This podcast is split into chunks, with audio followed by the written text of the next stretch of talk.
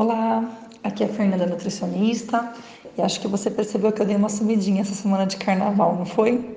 Mas olha, foi de propósito, viu? Foi só para dar um tempinho para você refletir nos primeiros áudios que eu te mandei. Pois é, não tem jeito. Quando a gente fala em mudança de hábito e mudar o nosso estilo de vida, a gente tem que ter paciência e respeitar o nosso ritmo, não é? Por mais que seja tentador querer mudar radicalmente rápido, muitas vezes isso não será possível e irá gerar frustração. Sei muito bem disso, pois pelo fato de eu ser nutricionista, muitas pessoas chegam sedentas por se transformarem em pessoas fit de uma hora para outra aqui no meu consultório. Chegam empolgadas, seguem bem as orientações no primeiro mês, o que geralmente traz um resultado positivo e as deixa muito felizes. No segundo mês, o que, que acontece?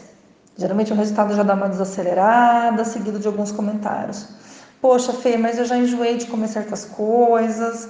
Uh, ai, comecei a ficar com preguiça. Ou a pessoa começa a dar umas jacadas maiores, né?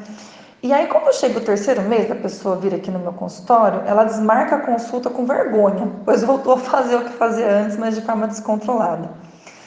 Normalmente, para evitar que isso aconteça e a pessoa entre nesse ciclo da frustração, a minha conduta para processo de mudança é o seguinte: eu tento estabelecer junto com a pessoa de uma ou duas mudanças para ela fazer por semana ou a cada 15 dias.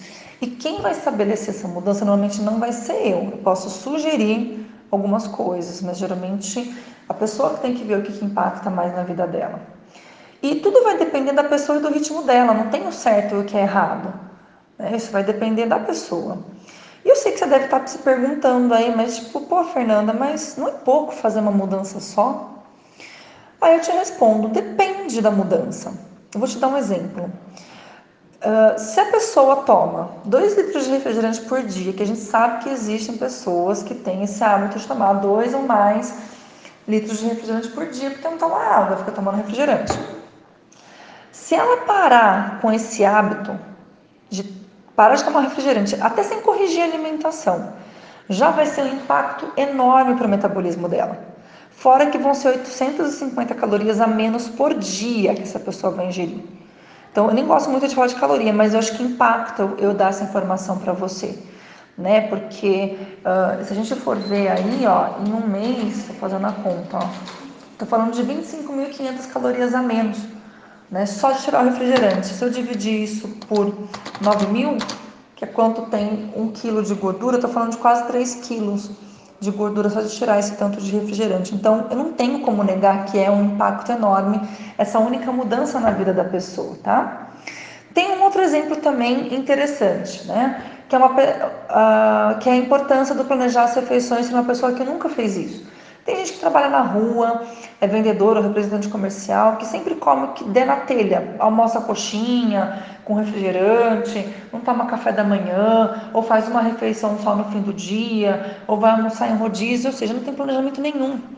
Para essa pessoa começar a pensar e organizar o que vai comer e conseguir fazer isso de forma consistente já é uma mudança e tanto. Portanto, eu sugiro que reflita sobre qual a mudança principal que você precisa fazer hoje para dar o primeiro passo no processo de mudança, ou se você já está no processo de mudança, qual que é o próximo passo, certo?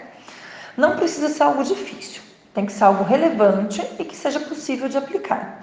O processo não deve ser sofrido para ser merecido, isso que a gente às vezes tem essa, essa concepção, né? Que se não for sofrido não valeu a pena, né? E lembre sempre da palavra-chave quando o assunto é mudança, é consistência. Tenha consistência no que você vai fazer, tá bom? Bom, se você precisar de ajuda para identificar o que você precisa mudar em seus hábitos, é só me chamar, tá? Pode me chamar aqui no WhatsApp. E um grande beijo para você e tenha uma ótima semana.